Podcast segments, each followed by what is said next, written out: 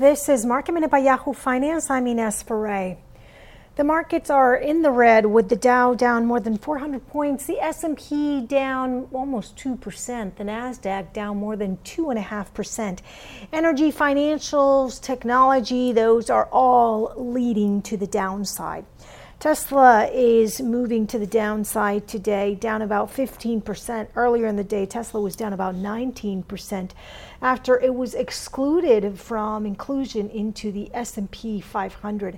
Investors were disappointed that the company had not been included after reporting a fourth straight quarter of GAAP profitability.